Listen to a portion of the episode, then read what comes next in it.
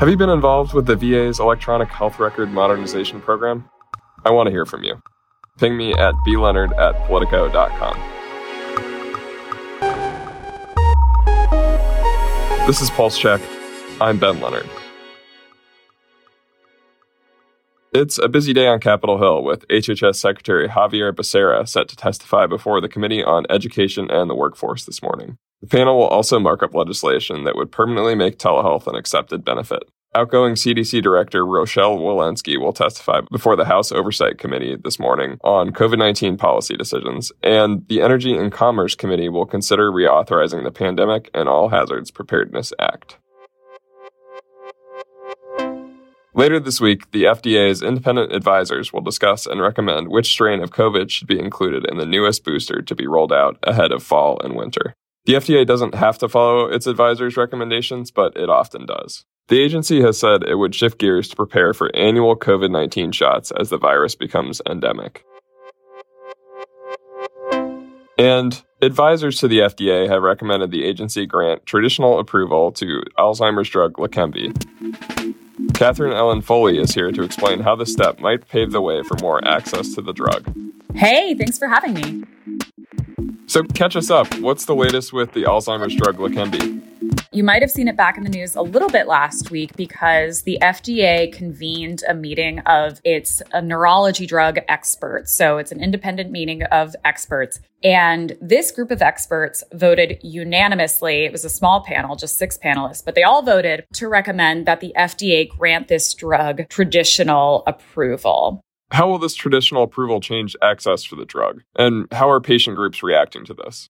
Great question. And it kind of all goes back to some of the drama and controversy that happened when the FDA granted accelerated approval to another drug called Aduhelm. Bear with me as I walk you through this. So the FDA granted accelerated approval to this drug, Aduhelm, back in 2021. And there was some mixed data in late stage trials over whether this drug actually improved patients who were taking it, whether it actually slowed down the progress of the disease. There were conflicting trial results. At that time, the Centers for Medicare and Medicaid Services said, you know what? We're actually only going to cover drugs that work like Aduhelm that target a specific protein in the brains of patients with Alzheimer's. We're actually only going to cover those drugs that receive accelerated approval for patients who are enrolled in a randomized clinical trial that the NIH has approved. That's a pretty steep barrier for coverage access. At home doesn't really take off because the data behind it aren't super encouraging. But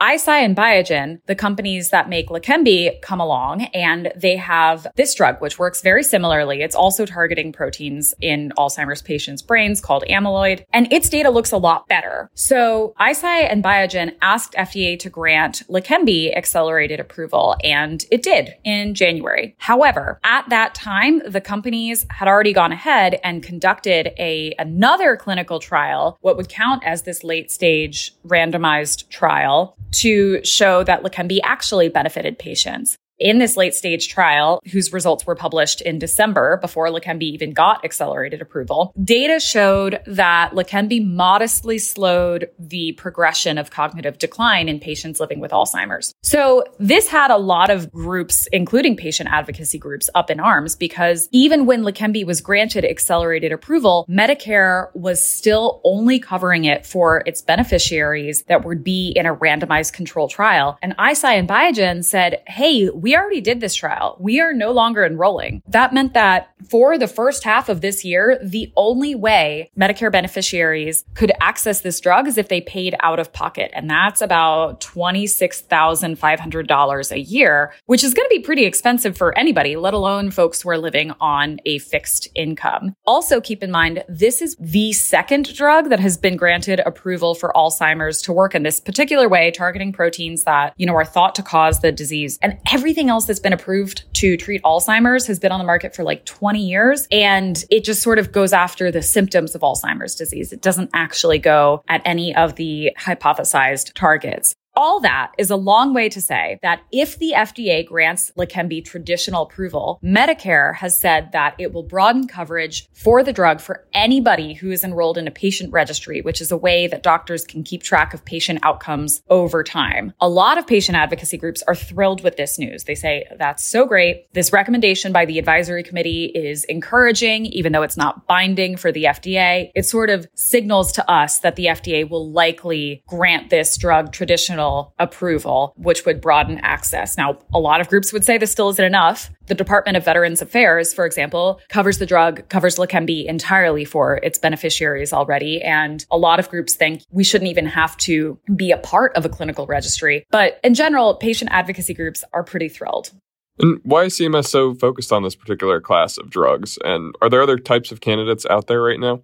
Yeah. And like I was saying before, it kind of goes back to this issue with Aduhelm. You know, the data was really shaky on whether removing these amyloid proteins from patients' brains was actually going to be particularly helpful. And though it does seem to improve patients somewhat, researchers are now coming around to the idea that maybe there are other things we can target in the brains of patients with Alzheimer's. Maybe there are other factors that are leading to this progressive neurodegeneration, cognitive decline, dementia Uh, over time. So I was actually at the Bio International Convention up in Boston last week. And one of the things that a lot of folks I spoke with were talking about is these companies that are starting to go after neuroinflammation. So looking at other cells that are sort of part of the brain's innate immune system that seem to be getting agitated in ways that may not be helpful for the rest of the immune system. And so some neurologists are thinking targeting this neuroinflammation could be a way to treat Alzheimer's in tandem with some of these antibodies that go after amyloid specifically. So it's really exciting when we think that there could be a whole other class of Alzheimer's drugs that wouldn't have these restrictions, or maybe CMS could update its coverage determination, but we're not there yet. What's next? What's the FDA deadline and what will happen then? The FDA has less than a month to make a final decision on Leqembi. And at that time, on July 6th, at or before July 6th, we'll know for sure if Leqembi has been granted traditional approval a lot of patient advocacy groups have been saying that because CMS has been so restrictive in its coverage of Leqembi, the agency needs to be prepared to immediately cover the drug for any beneficiary who wants it. So CMS has said previously, we're going to set up a patient registry. We're going to make it really easy for providers to use to limit that barrier to access as much as possible. So that's really what we'll be waiting to see is what does this registry actually look like and will it be ready by the time FDA makes a decision on the drug should it choose to approve the drug. Thanks so much for coming on. Yeah, thanks for having me. And that's our show. Our music's by the mysterious Breakmaster Cylinder. Afra Abdullah is our producer. Annie Reese is our senior producer. Our healthcare team editors are Eli Reyes, Dan Goldberg, Barbara Van Tyne, Beth Belton, and Shawn Zeller. I'm Ben Leonard. Subscribe and follow Pulse Check for a new episode every day. And subscribe to our newsletters where you can read this reporting. That's Pulse, Future Pulse, and Prescription Pulse. Thanks for listening.